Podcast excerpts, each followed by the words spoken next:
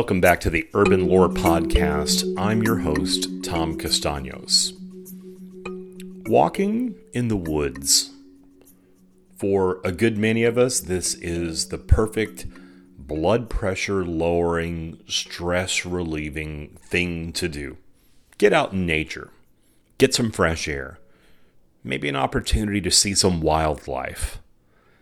For others, it's as terrifying as the idea of walking down an alley in a big city at 3 o'clock in the morning.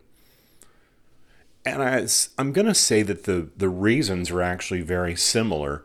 For those of us that are comfortable in nature, it's likely so because perhaps we were raised around it or we've educated ourselves about it, and the fear of the unknown is significantly lesser. Maybe for those that grew up in big cities, uh, they certainly would know which alleys to walk down and which not, although I would assume you don't really walk down any of them. But certainly, probably they're more accustomed to the sounds and noises and problems that a big city can offer. You put the city person out in the country, and they're going to potentially be afraid of all the creaks and groans and noises that a forest can make. In that same way that our country lover would be terrified at the rattles and honks and creaks that a big city might make.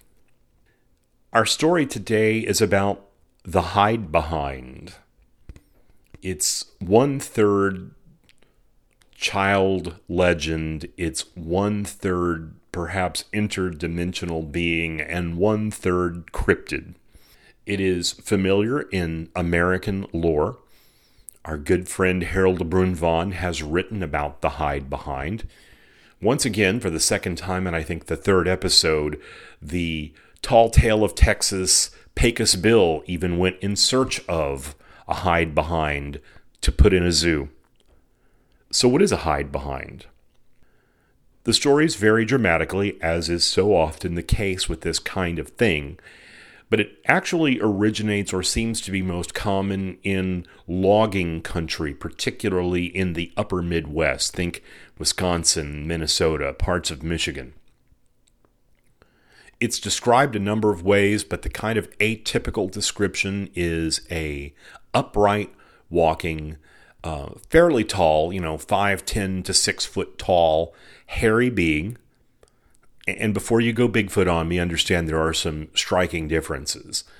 Number one, they say that it has long fur over both the back of its head and the front, so no one really knows what a face looks like.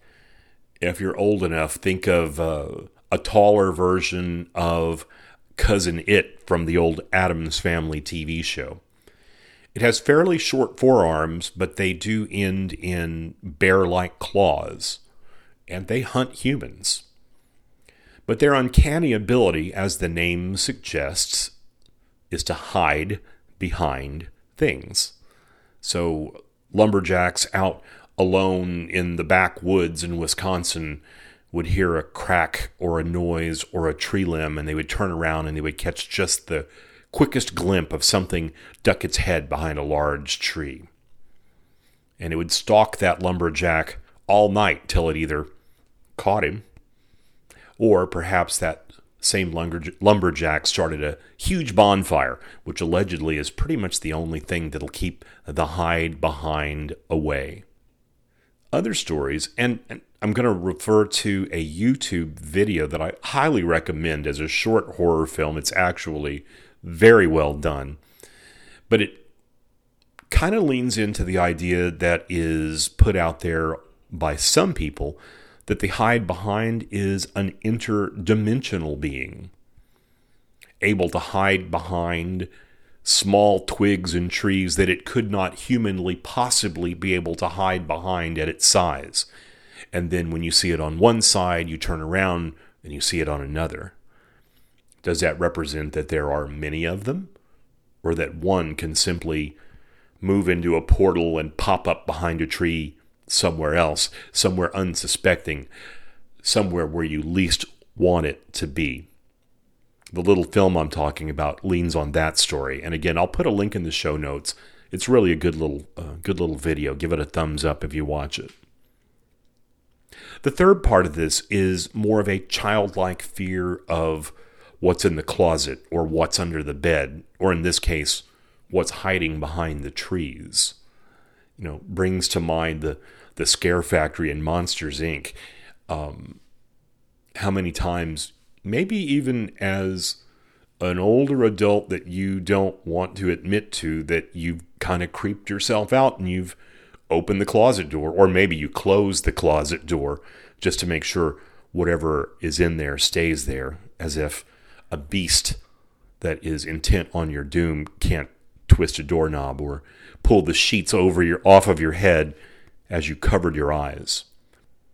You know, there's a high likelihood that this is something that plays off of our fear of the unknown, off of our fear of the things that we cannot see, that we allude to or imagine are behind us. But if you have encountered the hide behind, or you believe that they exist, then it's not a figment of your imagination at all, is it? And maybe there really is a reason to be scared when you walk through the woods. Have you ever encountered a hide behind? If you have, we'd of course love to hear about it. You can write us or email rather, at urban lore podcast, all one word, urban lore podcast at gmail.com. Or you can follow us on Twitter and interact with us that way at Urban Lore Pod. For the Urban Lore Podcast, I'm Tom Castaños.